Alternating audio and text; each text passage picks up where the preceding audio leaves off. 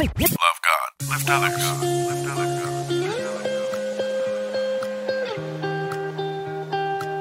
Welcome to Elevate Life Church.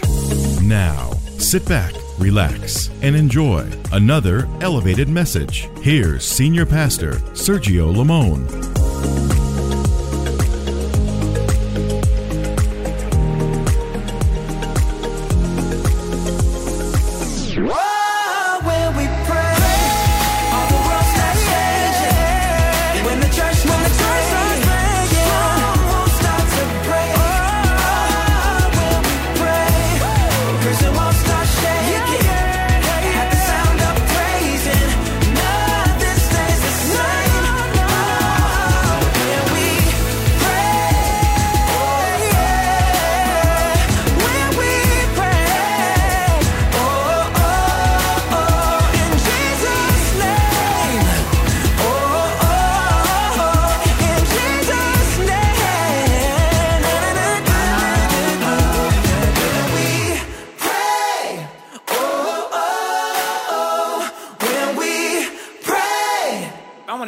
Into the word here. Look at 1 Peter chapter 2, 4 and 5 is where I want to jump off today.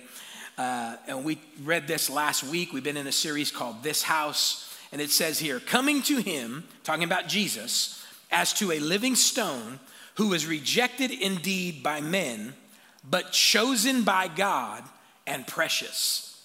And you also, everybody say me as living stones, you are being built up into a spiritual house, a holy priesthood to offer up spiritual sacrifices acceptable to God through Jesus Christ. Now let's jump over to Ephesians chapter 2, 19 through 20.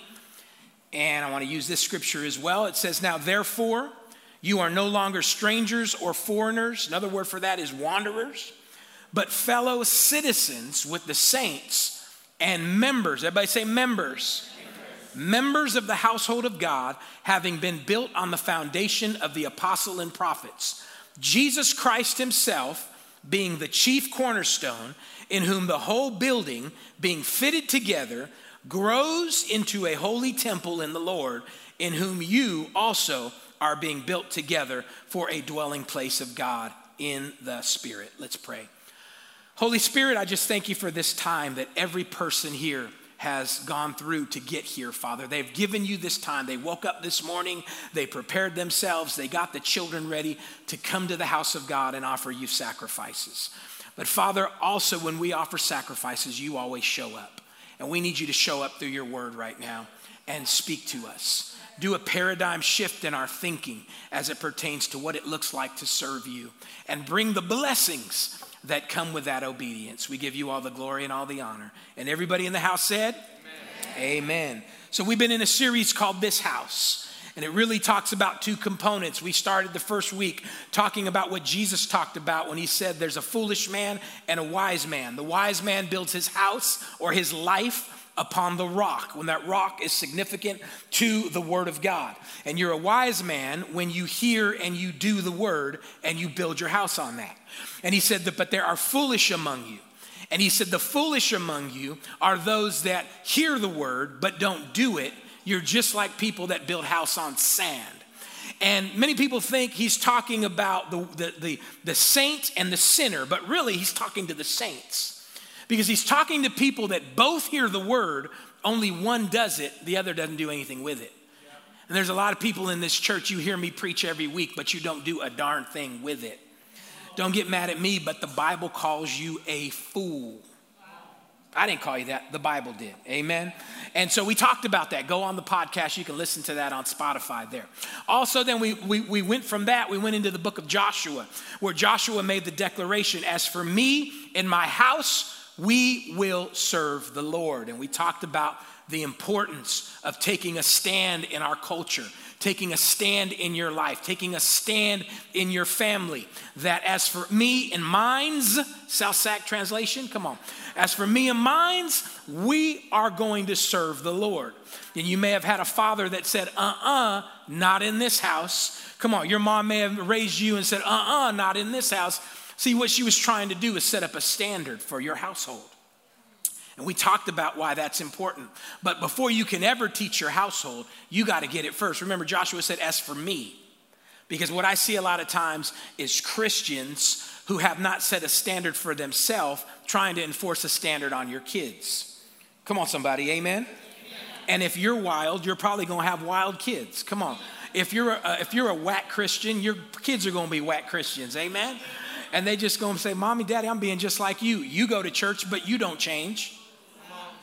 You go to church and you still cuss at us. You go to church and your marriage is still whack. And then we get mad when our kids go to church and they're still at, and they're getting called into the office for smoking weed. And they're getting called into uh, trouble and they're doing this. And we look at them and we go, What are you doing? They're just being like you. Unless, unless you've taken a stand like Joshua and said, As for me, and you begin to apply the word of God to your life and you begin to change first, then you take it into your household. Because too many of us were raised in homes where mom and dad went to church, but there was no change in them. They talked different at home than they did at church. Can I get an amen? Oh, they may have been a mother at church, but they were something else at home. Amen. Uh, and, and, so we got to get rid of that, and that's what we talked about in that. And then having the understanding of what family values are. We've lost that, where there's supposed to be a way that your family thinks and gets down and moves and everybody with your last name in your family, they have a philosophy of life. They have a philosophy about God.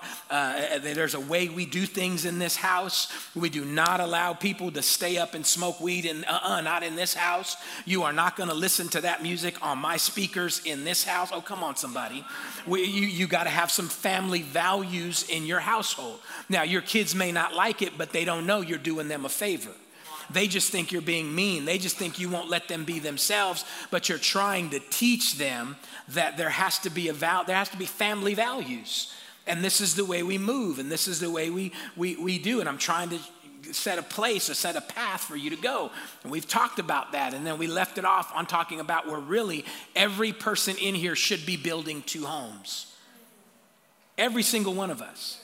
But there are some of us that aren't even building one home should be building two homes. The two homes you should be building is the home for you and your family. Does your family reflect the values of Jesus Christ? It's amazing that we think that we, because we prayed a simple prayer and we asked Jesus Christ into our life, that we don't have to live that out. Well, James, the book of James in chapter 2 says this faith without works is dead, which means this faith doesn't work. It won't work. What happens if you try to use your phone and the battery's dead? It's not going to work. It's not going to be able to make a call. What's going to happen if you are saved by faith? You better hope your faith works to save you. But if your faith has no works, it's dead. Maybe it's not even saving you. And the Bible is clear about different times where people will face Jesus one day saying, Jesus, Jesus, and he'll say, I never knew you. Could it be because they never let their faith produce works and therefore doesn't work to save them? Come on, somebody. You don't want to be caught with some dead faith. And so we, we, we've got to understand that there has to be some, some, some, some substance to what we say we believe. And that brings us to today. The, the first house, I, I should say, let me, let me go back a minute. The first house we should be building is the house of your family, and it should reflect the ways of God. But every believer should be building a second house, which is the church. Now, in America, this is why we want, I'm asking for a paradigm shift in our thinking. Because if you've been saved in America, you've been taught that you just go to church to get. And I'm going to church, I'm gonna get a word. I'm gonna go to church, I'm gonna get my praise on. And you've been taught that it's just about coming and receiving. But what we read in 1 Peter chapter 2 is that we're building a holy temple. We're building a dwelling place of God where we may offer God spiritual sacrifices. And that's a whole different mindset. That's the understanding that I go to church to give because he's been good to me. See, you don't need to come here to get because according to Jesus, he's given us everything we need in Christ. So our response to that is to come to church to give, to give him praise, to give him worship, to give him offering, to give him tithes. Come on, somebody. To give him my service, to give him my gift, to offer it on the altar for what? To build his house. But in America, doctrines of demons that uh, uh, Second Timothy talks about will come in the last days. We people have uh, uh, attached themselves to the thinking, well, I love Jesus, I just don't go to church. I don't believe in it. But see, that's a doctrine of demons because we were never designed to do life on our own. We're designed to do life in community with the rest of the body. Now, think about that. The Bible calls believers part of the body of Christ. What good is my finger apart from my body? It's good for nothing. What good is my toe, my, my leg, my arm, my eye apart from the body? Good for nothing. What good are you apart from his body? Well, you're out of place. And you can't function the way you need to function. You can't grow the way you need to grow. And pretty soon, just like a body part that is separated from the body, you will slowly begin to die. Can I get an amen on that? I know it's a gruesome picture, but the enemy has lied to people. And he, and he, and he uses uh, uh, churches that have, have fallen short of the standard that the Bible talks about. And we talked about that a little bit in understanding that every church ain't a godly church. Can I get a strong amen on that? Everybody that says I'm a pastor ain't a godly pastor. Yeah, I said it. I'll say it right into the camera. Because we know, we know you got you got fools calling themselves pastors don't even live by the word themselves. Ripping off the people's tithes, buying gold toilet seats mansions from the. I mean, come on, that ain't godly. Come on, having a having a side chick and you're a pastor. Married four or five times and still still mess. That, that's come on. You got to have enough sense to go. The fact that they put pastor in front of their name doesn't mean anything. Jesus Himself said this: "By their fruits, you'll know them." You know, that's, that's an amazing thing. There's some guys out there with churches five, six times the size of my church, but I wouldn't call them a pastor because of the fruit in their lives. And if you don't believe me, you can watch the news. Come on, and you'll see stuff on there that has gone on in the name of Jesus. But here's what you can't let it do you can't let those fools influence our, our lives to where we move away from the Word of God because those fools have done something and this church did this. I'm not going to live by the word of God. Uh uh-uh. uh The word of God is life to me. And so, even though those churches and those pastors and those, listen, with everything, there is called, there, there's a counterfeit. Amen? A fugazi. Come on, somebody. It's fake. There's a real and there's a fake in everything. And Jesus said this if you just watch closely, if you just watch closely, you'll see people's fruit. He didn't say, watch what they drive, how much money they have, watch how much success they have. No, he said, watch their fruit. Because there's people out there that have more things, but they have less fruit. Can I get an amen? I don't know why I'm y'all pulling that out of me. Somebody here needed to hear that. But let me get back to what I'm talking about. So now we're talking about the second house. The second house we should all be building, every single believer. The, you need to hear this. The only thing Jesus is building is the church. That's it. He's not building your ministry, He's not building your business. He's building the church. Now, if your ministry is building the church, He's building your ministry. If your business is building the church, He will build your business. If your family is building the church, then he will build your family. See, the connection that we're supposed to have is to, to what Jesus said he was building. And he said, Upon this rock I will build my church, and the gates of hell will not stand against it. And so, what that blessing pronounces is anything that's lined up with what I'm building will not be stopped by hell. So, if I was you, I would connect your business to building the church. If I was you, I would connect your, your family to building the church. If I was you, I would connect your ministry to building the church because it's the only thing Jesus is doing. Now, think about this. If we're followers of Jesus Christ, shouldn't we be doing what he's doing? Come on, somebody, amen? I'm a follower of Christ. And Jesus is like, Good, grab a hammer. And you're like, No, no, no, I got to go to work. Or no, no, no, no, I'm just gonna, I'm just gonna sit here.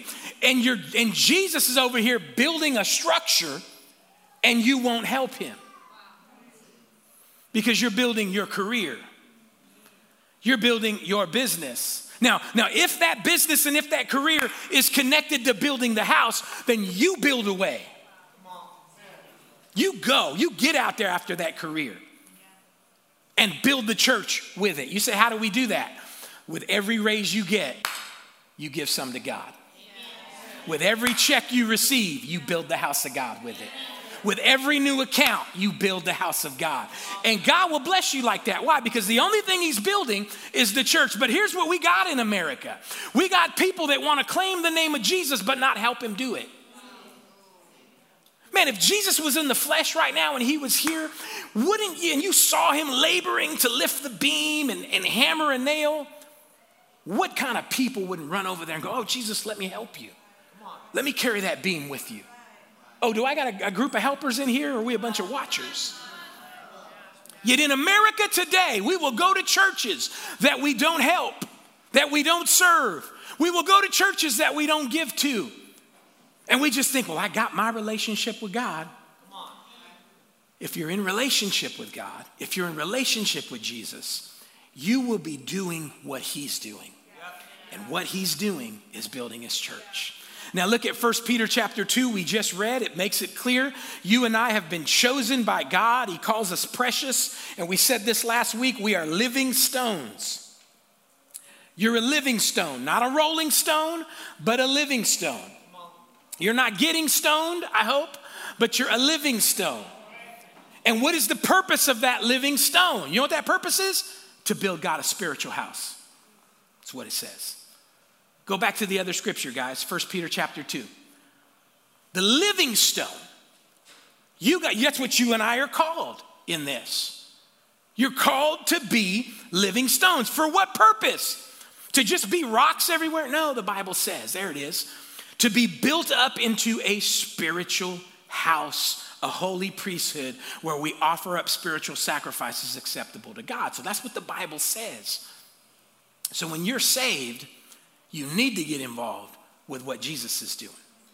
Go to work, build your business, but everything we're doing is about building his house. That's why we read in Ephesians chapter 2. We're not wanderers anymore. Go to that one now, guys. We're not wanderers anymore. We're not foreigners anymore, but we're fellow citizens. And this is the main thing he says here we're members of the household of God an understanding of this and see that that word household has lost its definition in this in this time and in this era of 2023 it, eh, because households have been broken apart we don't really have households as, as they're supposed to be anymore in a household you're supposed to play a role that's why parents it is imperative that you give your children chores that you teach them in this family you do things in this family, you have responsibilities. Some of us didn't grow up like that, I understand. But what that teaches a young person is that if I'm gonna be a member in a family, I must contribute. And a child that has that mentality will then leave your house and go into society and say, if I'm gonna be a part of society, I must contribute. But when some of us didn't have a role growing up, what did we do? We ran to the streets and the streets accepted you. And then when you're on the streets, you thought you could get by without contributing. And instead of contributing, you take away. That's why so many young people are drawn to the street life. Because I could get easy money, fast money, not doing much. But what does the street life get you? Well, it gets you locked up or it gets you killed. Guys, could it be as simple as teaching your kids responsibility when they're young? Come on, Mijito can stop watching cartoons for a little while and he could clean his room.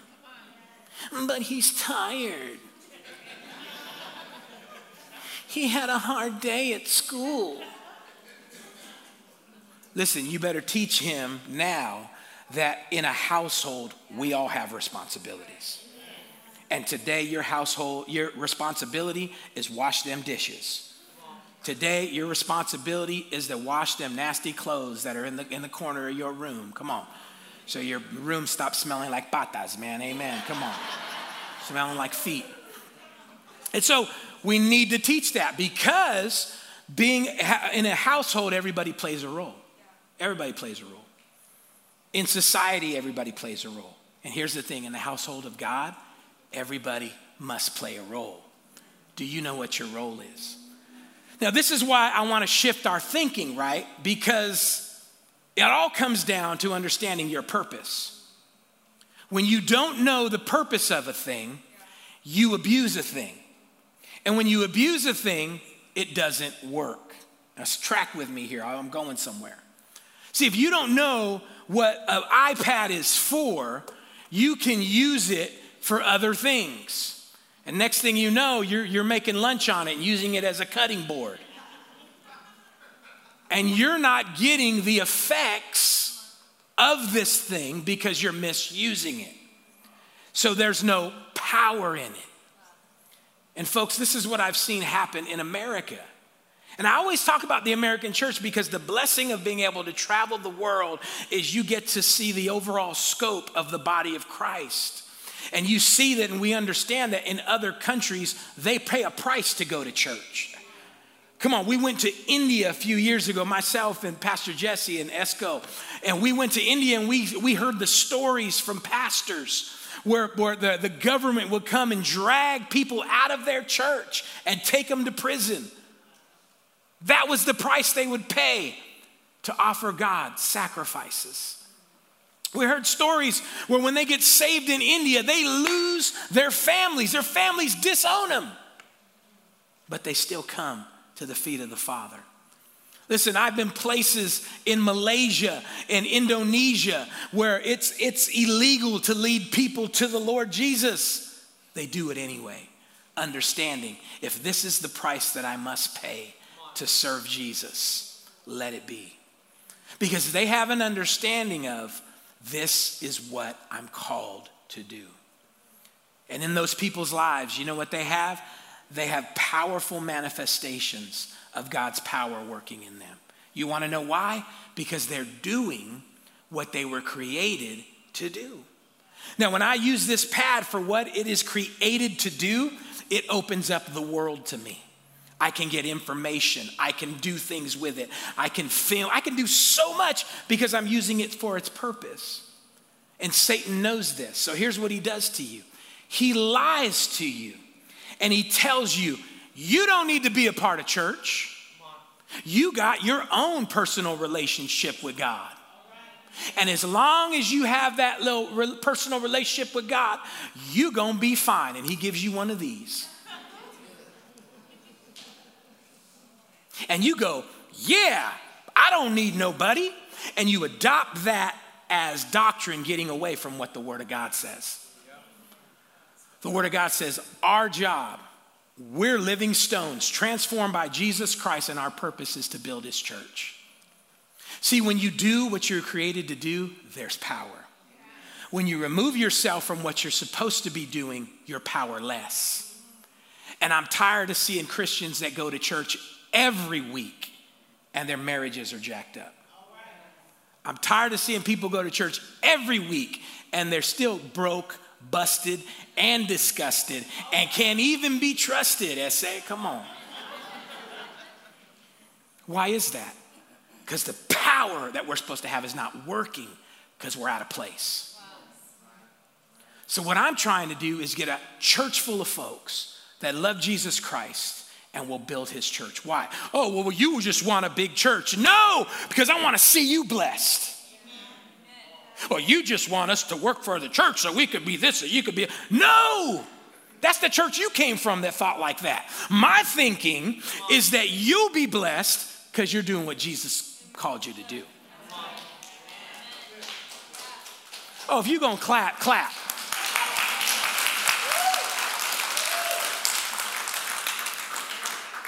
And I'm just telling you, I've seen it in my own life. Am I telling you it's easy? I'm not saying that. It's got a lot of sacrifice involved. But let me just tell you something I sleep good at night. I sleep good at night I move through life, con- my conscience is clear because I know I'm doing what God has called me to do. When tough times hit, I always know I'm going to make it through because the gates of hell cannot prevail against my family, my marriage, my life, because I'm connected to this blessing. And I want that for you because I'm tired of seeing young kids get saved. They're good until they graduate high school and then they backslide. I'm tired of seeing good people that get married and the marriage not last. I'm tired of seeing us take hits from the enemy simply because we don't know his word. That's what it all comes down to. I'm tired of seeing Christians start businesses that flounder out. No, I want to see your business work. I want to see you become a millionaire so that when the next Easter outreach is here, we can just go, hey, bro, can you write us $10,000 so we could do an outreach? And you could say, no problem, Pastor, here's, here's 20,000. Do it up right. Bring in a Ferris wheel this week on me. Give out food on me. I'm just prophesying to somebody in here. Somebody's going to do that someday. Instead of me having to come to every, we need to take another offering up for the outreach. Hey, I'd like to just make a few calls to some of our business people that have been super blessed and say, hey, man, we need some help with the outreach. What do you, I, you pray about it? Who's with me on that? Amen. Amen. But this comes when we're in place. Because I believe, according to the scriptures, it's every believer's job to build his church. Now, when we say his church many times, we get this idea of the universal church. And many of you may not get an opportunity to do those things. And I believe we're all a part of that. But when you look at the translations in the Greek in the book of Acts, many times that word that's translated church is literally talking about the local church. Now, the local church is simply the church you go to. Amen? Amen? It's the church you go to. Now, many of you drove past many churches to come here today. I don't live that far, and I drove by two churches on the way here. And why did I not go to those churches but come here? It's simple because I believe this is where God has called me. I believe you all drove past all these churches, some of them bigger buildings, some of them more prestigious, some of them with bigger names, but you came here because you know God has called me to be a part of this church. Amen. So when the scriptures say that I'm a stone being put together for the house of God, you got to know it's the place that number one, He puts you to be. And number two, it is your responsibility to build the church that you are in. And, you know, there are many, many different churches. Or let's keep to our, our, our, theme. There are many different houses. I talked about last week why the church of God is called the house of God. And so we all can't be a part of every house. It's important that we understand that there are different houses. Many times the, the, the, church gets a, gets a bad name for why there's so many different churches. Well, think about it. There's so many different churches because there are so many different types of people. Do y'all see that? And there should be different styles of church. There should be different emphasis of church because in every house, there should be a specific assignment for that house in the community that it's in. And so I remember when my wife and I had moved to Sacramento, God called us to come from Florida to plant this church. Our biggest question to God was, why? Why, God? Why do you need another church in Sacramento? You got this church, you got that church. Man, God, I know this church is going is good. My brother goes there. I know this church is good. I got a cousin that's going there. Uh, there's some great churches in Sacramento. God, why do you need us? And God gave us a very specific vision. And the vision that God gave us was very clear. And what the Lord spoke to us about is He said, I need a house that will produce this. Now, what He commanded us to do what He spoke to us to do does not make us better, it simply makes us distinct. I want to be very, very clear about that. Our competition is not other churches right? Because we're all building the overall church. Can I get an amen on that? If I'm competing against my brothers at this church and that church, then I now have become a stone that is tearing down the overall structure. And I don't want to do that. I have friends in, in this community right here. I meet with them about once a month, and they pastor other churches, and I'm rooting them on. I follow them on Facebook and Instagram, and I'm like, yes, you got a bigger church than me. Yes, you got a building. Yes, praise God. Father, keep blessing those churches. Why? Because I don't want to be somebody that's fighting against what Jesus is building. But as for me in this house, we have a specific vision. And so when we prayed and say, God, why do you need another church? God began to speak something very succinct and very clear. And I haven't preached about this in, in a while. I usually try to do it every year or so because there's so many new people. But I want to talk to you about this house and what makes us significant. What is our vision? What is our mission? Now, the sweatshirt that I'm wearing today is what we have conce- made concise the vision of this house which is to produce disciples that love God and lift others. And we get this from when Jesus was asked, What is the greatest commandment? He made it very clear. The greatest commandment is that you love God with all your heart, soul, and mind. And the second, he said, the second commandment is exactly like it to love your neighbor as yourself. That translates into love God and love people. But when we heard it in our spirit, God says, I want you to build disciples that will love God and lift others. And so I asked God, why lift and not love? He said, because this generation has lost the meaning of love. They think you can love people without doing anything for them. And that's not love. He took me over to uh, 1 Corinthians chapter 13, which talks about what love is. Love is patient, love is kind. Come on, love is uh, not easily provoked. Love is unoffendable. Ooh, I wish I could get a church full of unoffendable people. Come on. But see, that's what love is. And so when he gave us the, the, the, the, phrase, love God, lift others, he said, I want you to use this word lift because it denotes that it's going to take some effort. Come on. I can't lift you without exerting some strength. I can't lift you without feeling a little pain. Come on, how many goes to the gym in here? If you go to the gym, it, it's you're not giggling lifting those weights. you're going, and that pain produces something in you. Lifting people hurts a little bit. We got this outreach coming up, right? And it's not just a one day thing. We're going to have teams that have to get, we get together weeks before. One, usually it's a, a, craft or a creative night. We say, everybody come out for an hour and a half. We're going to build our structures and things for the outreach. And people come every week for about five or six weeks. They're, they're at the church house exerting energy when they could be home doing other things because it hurts a little bit. Why? Because it's what's going to take to lift this community. And then in a few weeks, brace yourselves, y'all. I'm gonna come to you and I'm gonna say, hey, we gotta do this outreach. It's gonna cost us about $8,000 or so. And so we wanna receive an offering. I wanna ask you to pray. What can you do?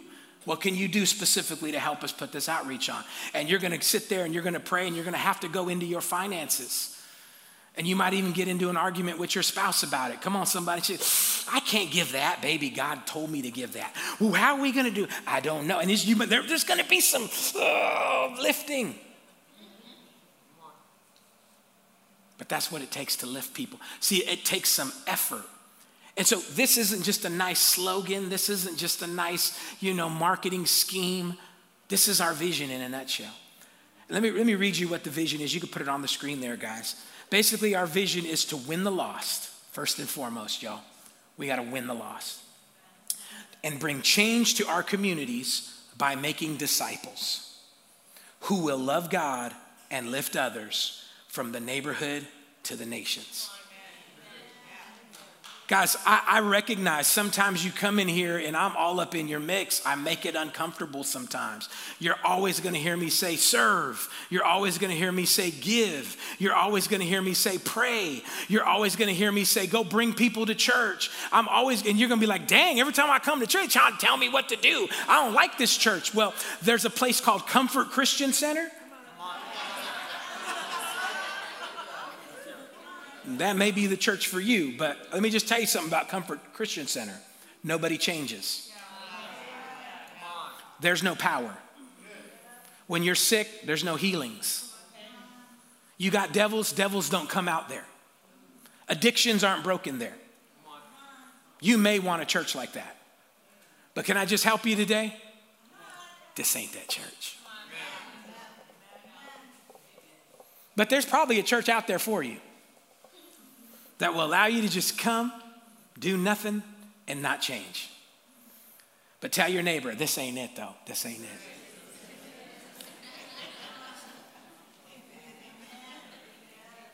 And guys, I can't apologize for that.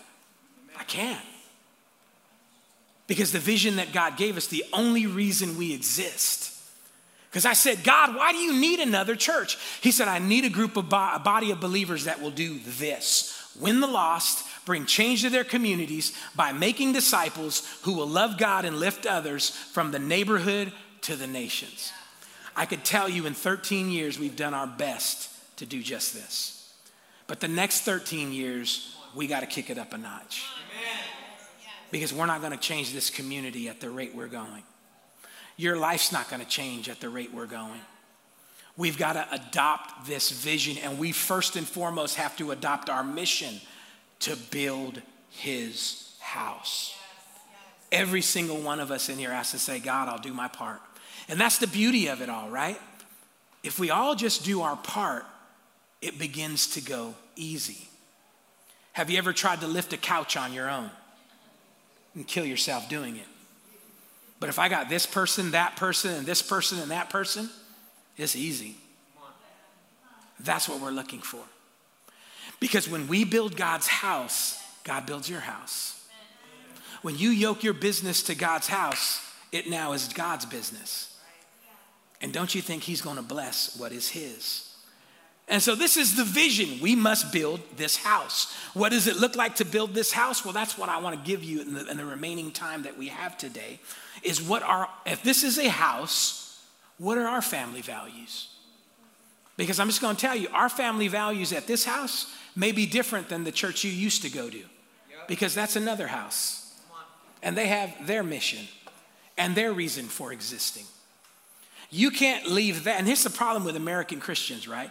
We, they think all church is the same. It's not. Well, you know, this pastor made me mad. I'm going to go over here to this church. It doesn't work like that. If God wants you here, He wants you here because that's where He's going to meet you, bless you, grow you up. But when you're, because you're supposed to be a stone, right? Stone. Last time I checked, stone don't have feet. Rocks don't have feet. Rocks go wherever the person puts them. You and I are living stones, granted, but God still places us. But here's what happens all the enemy's got to do is get you a little upset, a little offended. I ain't going to this church no more. I'm going to go to this church. And God is like, what are, you, what, what, what are you doing over there? I put you here. I got a place for your gifts, your abilities. I got friendships here that are going to change your life. I've got people here that you're supposed to bless, and you're over there. See, we don't think like that. You want to know why? Because we still think we're in control. When we truly understand what it means to be saved, it means that I no longer live, but Christ lives in me. Therefore, He tells me where to go. He tells me what to do. And if I let Him, He'll tell me what to think. And all those things will amount in blessing. But see, first, you've got to first understand your purpose. So let me give you the family values of, of, of, Elevate Life Church in the time that I got left with you. Because as I said, it's a house, it's got a vision. These are the values, okay? I haven't done this in a little while, so I want you to write these things down because I'm telling you who you are. If God has called you to be a part of this house, this is who we are. This is how we get down. This is how we roll. Amen? Y'all ready for this?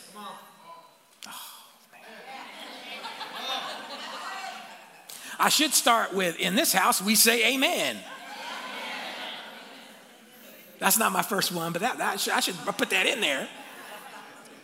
Because you know what amen means? So be it. The word always needs agreement to manifest. Here's another reason you should say amen because truth demands a response. If I give you truth and you don't respond, you didn't get truth. If you hear truth at the word, you should take a response doing the word. When you sit there, let me give you the first family value. You ready? Number one, write this down. We are lovers of the word. We are lovers of the word. Tell your neighbor right now, I love the word. See, some of you had a struggle with that.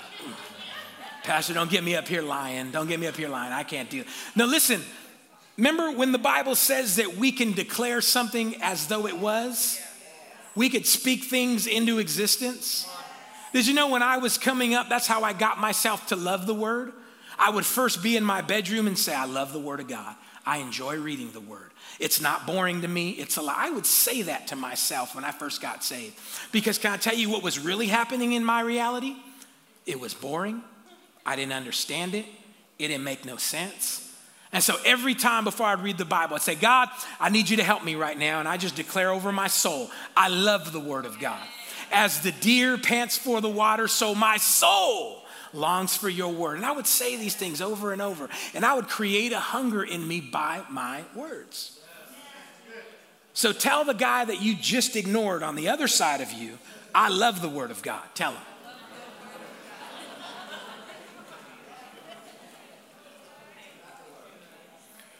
I love the Word of God. And I want you to declare that over your life because at Elevate Life Church, one of our goals here is that we get you to love God's Word. Do y'all notice how I preach? Do y'all notice how many scriptures I use? I don't do TED Talks at this church. I'm not gonna come and encourage you. I'm gonna preach to you. I'm gonna teach to you. I'm gonna give you at least three scriptures every week that you're gonna be able to take home and get some understanding, get in the word. Because I'm trying to do what your dope dealer did to you.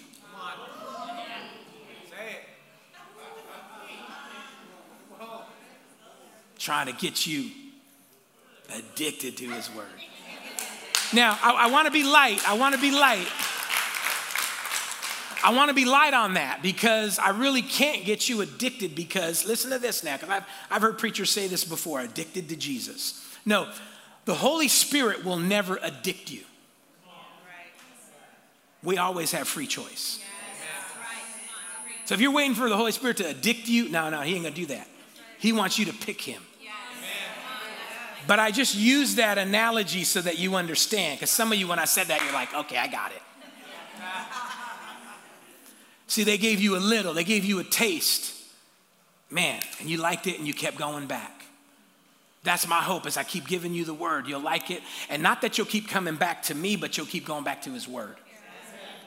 We got to be lovers of the word. And let me tell you why. Look at uh, Matthew chapter 6, 33.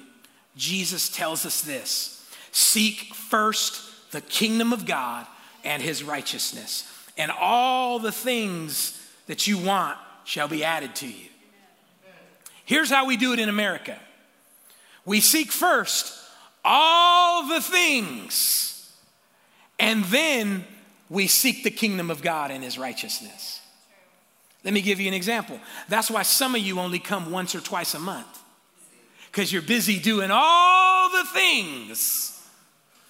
And when you have leftover time, you seek his kingdom and his righteousness. The average attendance of a churchgoer in America is one to two weeks a month.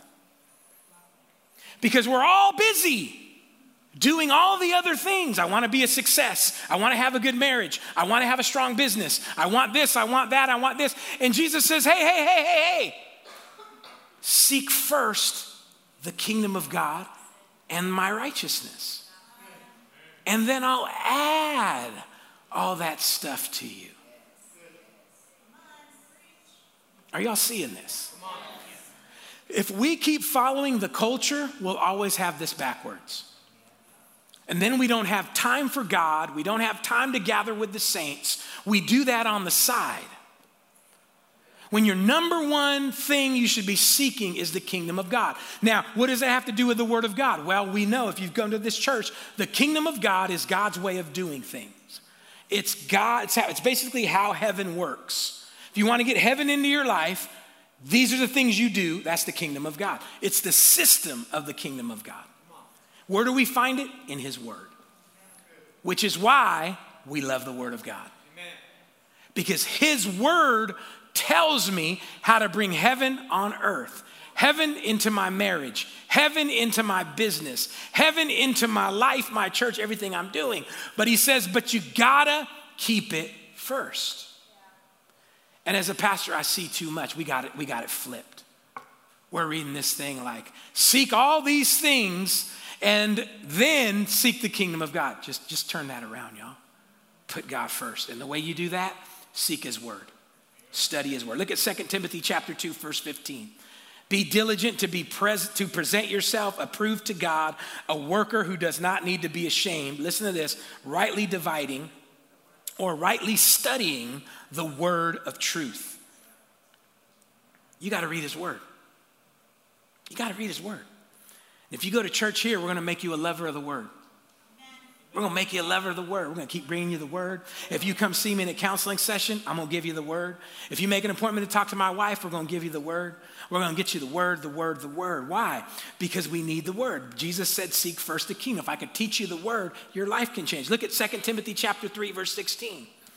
God has, listen to this, y'all. God has transmitted, this is in the TPT, the Passion Translation. God has transmitted his very substance into every scripture, for it is God breathed. It will empower you by its instruction and correction and give you strength. Everybody say strength. strength. To take the right direction and lead you deeper into the paths of godliness. For then you will be God's servant, fully mature. Listen to this perfectly prepared to fulfill any assignment that God gives you. I'm gonna say that last part again. Perfectly preparing you to fulfill any assignment God gives you. This is why we love the word. Because here's the thing we're failing at stuff and then blaming God. We're failing at things and then saying, God, where are you? We're failing. Listen, I believe sometimes it's because we are not in the Word, because the Word will mature me and prepare me to fulfill any assignment that God gives me. So God gave me the assignment one day to marry Pastor Tina. And I knew right away, I can't do this without you, God. Because if I'm to be a good husband to her, I'm going to need to die to self. I'm going to need to change the way I think about life. I'm need to gonna have to, I'm going to have to change what I know about love. Are you tracking with me? I cannot fulfill this assignment to be a good husband to her without the word. And can I tell you a little secret? Neither can you. I know you trying. But if God truly gave you that wife, fellas, you can't do it without him. But that's why the word perfectly prepares us to fulfill any assignment that God gives you. We got some new dads in the house. Dads that didn't have a dad. Now God gives you a human or two to raise and be the most important figure that they'll ever have in their lives. You can't do it without the word. I can't do it without the word. But I have confidence that if I get in the word, it will perfectly prepare me to fulfill any assignment that God gives me. God calls you to start a business, and you ain't never started a business. But if I could get you to love God's word, His word tells us His word can perfectly prepare me to fulfill any assignment that God gives me. And God has called me to start this business. I need His word to do it. Are you tracking with me? You would be crazy not to fall in love with the word like this. But it also says His word can correct me. Why is your pastor trying to get you to, to fall in love with God's word so that you'll read it and it'll correct you so I don't have to? Come on, let's save all the drama. Because, see, if I got to correct you, then you get mad at me. Smile at me, church. Well, who does he think he is? Trying to correct me. Fool, I don't want to correct you. If you just read the Bible, I don't have to correct you like that. And then we could be cool. You could grow old in this church and raise your kids in this church. But because you don't read the Bible, I got to pull you in. My wife's got to pull you. Somebody on, on your team's got to pull you in. And we got to correct you, and then you get mad. I learned something a long time ago. You ready for this? It's going to change your life right here. I'd rather God correct me in private. That's just me. That's just me. Come on. You want to get your spankings at home, not in Walmart.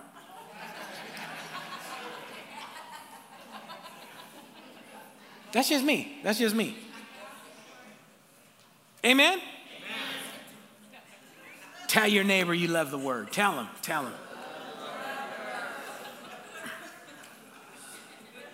I'm almost done here with these, these next ones. Look at this. God is in every scripture, is what it says there in, in 2 Timothy chapter 3. I love the way it puts it. God has transmitted his very substance into the scripture.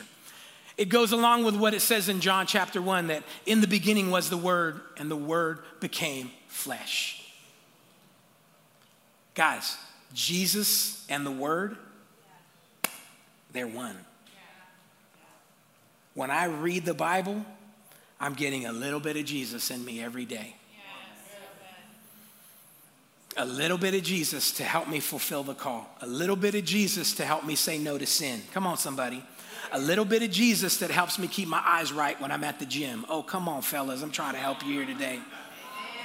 A little bit of Jesus that just keeps me right, keeps me faithful to my wife, keeps me faithful to my husband, keeps me from beating my kids down. Come on, when they mess up. A little bit of word. Come on. That's what it says there. It also says it gives me strength to stay on the right path. To stay on the right path. That's what I get from the word. So, why would I not love the word? God is in every scripture. The word empowers me by its instruction and its correction. It gives me the strength to obey God and do what's right. It matures me and it prepares me. And look what it says in Psalms 119 11. Your word I have hidden in my heart. And here it is, that I might not sin against you. Some of us in here have been struggling with pornography for years. You need to get the Word of God in your heart. Some of you have been struggling with addiction and you do good and you fall back. Listen, there might be some other things you need to do. I get that. There's more steps to it. But what if you could just get the Word of God in your heart? The Bible says it'll cause us to not sin against God. Man, you know what? There's actually some statistics. I don't have them out here. Maybe I'll get them for you next week. The difference that happens in your life when a person just spread, spends time in the Word of God 15 minutes a day. They have statistics that show how the marriages are, how the success rate is. Some of you that were at the marriage conference, we heard that uh, in one of the messages there when they did research on a guy that served God and lived by the word and the guy that didn't, and how up to, I don't remember how many generations it was, but you saw what this life produced and what this life produced. Could it be as simple as falling in love with the word? I want to make that our number one priority here. I want to get you I want to give you a taste of the word and get you excited about the word because the changes you want are in the word. And that's why Jesus says, man, before you do anything else, just seek the word. Just seek the kingdom of God. Because if you could seek that, I'll give you the success. I'll give you the great business. I'll give you the great marriage. Just don't put none of that stuff ahead of seeking this. Amen? His word will change your heart so you don't sin. And then the last one I want to leave you with is Romans chapter 12, 1 and 2. Oh, I love this, this scripture right here. He says, I beseech you, therefore, brethren, by the mercy of God. Basically, he's begging you that you present your body a living sacrifice, holy, acceptable to God, because it's your reasonable service. Translation, it's what we're supposed to do. It's nothing special. Jesus saved you, died on the cross, took away your sins, rose from the dead to give you eternal life and access into the family of God. The reasonable response is to lay down your life now. That's what he's saying.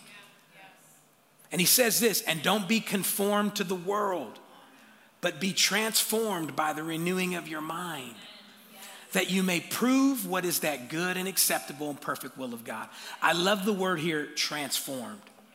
Because we got too many people, we laugh at, and we, we want to keep our old life around. No, the old you has to die. And we got people walking around, you know, I'm, I'm saved, but I'm still hood. I'll cut you, you know. I'm wearing t shirts. I saw a t shirt like that. I'm saved, but I'm not that saved, you know, and we laugh. Aha, that's great. Now, I mean, listen, if, if you get to meet the old Sergio, I've failed you. If the old Sergio comes out in my marriage, I've failed. If the old me comes out on my kids, I have failed. I, it is my job to, it is my job to make sure that person is dead. But some of us, we keep it alive and we joke about it. no, listen, the Bible can transform you if it can renew your mind. I say it all the time. You, some of you knew me before I was saved. I could never do this. The old me could never be up here preaching to you. The old me had to die. Had to die. What would happen if the old you were to die? I know for a fact, God, He didn't just change me, He transformed me. The actual word there is metamorphosis. Have you ever compared a caterpillar to a butterfly? What's interesting about the cocoon process is the butterfly or the, uh, the caterpillar doesn't just grow wings. See, that's what we think. He goes in the caterpillar and he gets wings. No, the literal caterpillar breaks down into a sludge. Come on, pay attention in your science classes, y'all. It breaks down into a ooze, doesn't even, it's not even a bug anymore. But through the metamorphosis, it becomes a brand new creature. But you got to get in that cocoon. You know what that cocoon is? The Word of God. The Word of God. And see, some of us, we're, we we're trying to be the same us, but with wings. I'm trying to be the old me, but I got a business. I'm trying to be an old me, but married. I'm trying to be the old me, but raise good kids. No, that thing's got to become sludge, and you come out of it a whole new creature. Are you tracking with me today? Be transformed by the Word of God. So, one of the number one values of this house is we're lovers of the Word. Tell your neighbor, get used to saying it. Tell them again, I'm a lover of the Word. Come on. Somebody said, I'm a lover, not a fighter. Wrong, wrong. You got it wrong. You're a lover of the Word. The old you was a lover, not a fighter. Come on. The new you loves the Word of God. The second value of the house that you have to have here and that we're believing to produce in you is that we pray. Come on, amen? amen. Tell your neighbor, we pray. we pray. Tell your other neighbor, I pray. I, pray. I know you don't. I know you don't. I know you do. That's why I had you say that. Because the majority of Christians, listen to me now, it's not just y'all.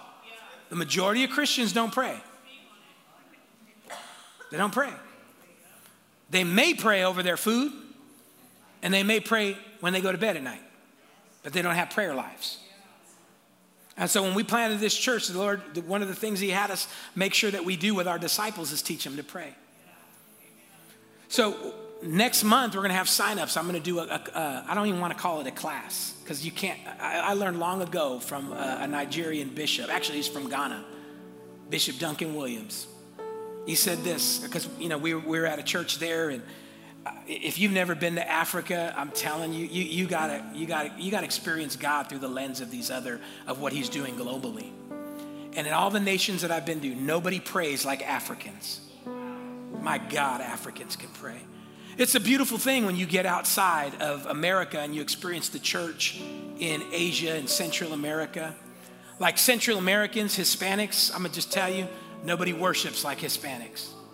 You go to Central and South America, oh, the presence of God will come in the room and everybody's crying, ay Dios mío, ay. I'm serious. It's like, whoa. South America knows how to worship. But let me tell you something about Africans. You go to, I went the first time I got exposed to Africans in prayer. I seriously left that prayer meeting going, Jesus, I'm not saved. Teach me how to pray. I don't know what I'm doing. And so we met this guy and, and, and, and we want, we, told, we said, could you come to our church and impart the spirit of prayer? And he goes, yes, we will have all night prayer. And our pastoral team was like, whoa, whoa, whoa, whoa. Easy, easy, easy. We thought he would come and just teach on prayer. And our pastor's like, could you just come on? He goes, prayer is not taught, it is caught. And let me tell you something. Yeah, let me tell you something. We prayed from 6 at night to 6 a.m. in strong tongues all night long. And it was funny, we had some folks that came from other churches, and if any of you remember growing up, some uh, churches would have uh, all night vigilias and stuff where you come and you bring all night prayer, and, and these people brought sleeping bags and snacks and stuff, and they said, Put that stuff away, put that in the back room. None of y'all are sleeping tonight. We're gonna see God. And nobody slept that night because you couldn't sleep as loud as that prayer was. And we prayed and we sought God for 12. It was amazing. It taught me so much about prayer. Next month, I wanna, I wanna, we're gonna have sign-ups. Anybody that wants to learn how to pray, I'm gonna open up my prayer life to you. I told you at the end of last year, I was talking to somebody and he was saying, You know, I've been saved 10 years, but nobody's ever taught me to pray. He didn't go to this church, but it hit my spirit, and I said, Lord, I never want it to be that somebody comes to our church and I never gave them the opportunity to learn how to pray. We're going to go there. Why? Because we want to produce disciples that pray. Because we pray. Can I tell you real quick? Just give me a couple minutes why we pray. Number one, Matthew 21 13, Jesus himself said this It is written, My house shall be called a house of prayer, but you have made it a den of thieves. Jesus himself said, Prayer is essential for the house. He's quoting Isaiah 56 7. You can look at that on the screen. He says, Even them I will bring to my holy mountain, which is the church, and I will make them joyful in my house of prayer their burnt offerings and their sacrifices, there it is again, will be acceptable on my altar. For my house shall be called a house of prayer for all nations. Remember, we're building two houses your house and the house of God. We must learn to pray. And then it says in James chapter 5 verse 16, confess your trespasses one to another, pray for one another that you may be healed. And listen to this. This is the other reason we need to pray because the effective fervent prayer of a righteous man avails, or another word for that is does much, accomplishes much. What would happen if you learned to pray? What would happen to your marriage? What would happen to your life? What would happen to your kids? Because you know why I'm here? I had praying grandparents, I had praying parents. And there's a lot of things I'm walking in that I didn't pray for, they did. I remember going to my grandparents' house and I remember hearing my grandfather pray for us on both sides. My grandfather, that was a pastor, prayed, and I remember going to see my grandfather on my dad's side. And, and they would tell me, because I didn't, a lot of it was in Spanish. And I remember my aunt telling me, you know what he's praying for? He's praying for missionaries. Missionaries. Guys, I've been to over 40 different nations. And some of that I prayed for, but some of that my grandfather was seeding the Spirit. And he was saying, Send him. Five years ago, I had the opportunity to take my dad in his 80s to the Philippines with me. And he looked over at me and he said, You know what's so funny, son? I said, What? He said, Your grandfather prayed for missionaries. He said, I never thought I would be one. 81 years old, he went with me to the Philippines.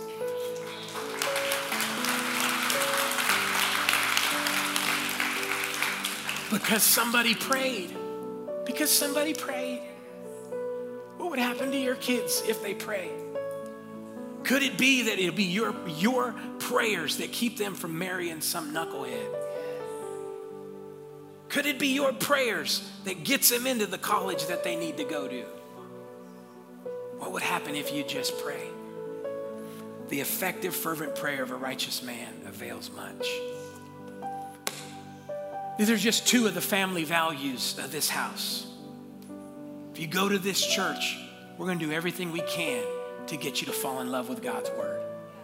I don't do TED Talks here. I'm not just to come in here and give you platitudes. The Lord's to bless you and He's to turn it around in the midnight hour and He's to help you. What's the word say? I'm not just going to get in here and prophesy about you. Oh, the Lord says this and the Lord says that. We love prophecy, we believe in prophecy. But man, we're going to get you turned on to the Word of God. But you got to do your part. I think that this is your way of telling me something. Well, I hope you've been encouraged by the Word of God. And if you have, go ahead and subscribe to our podcast or download our free app at the App Store, and you can continue to get Word every week from Elevate Life Church.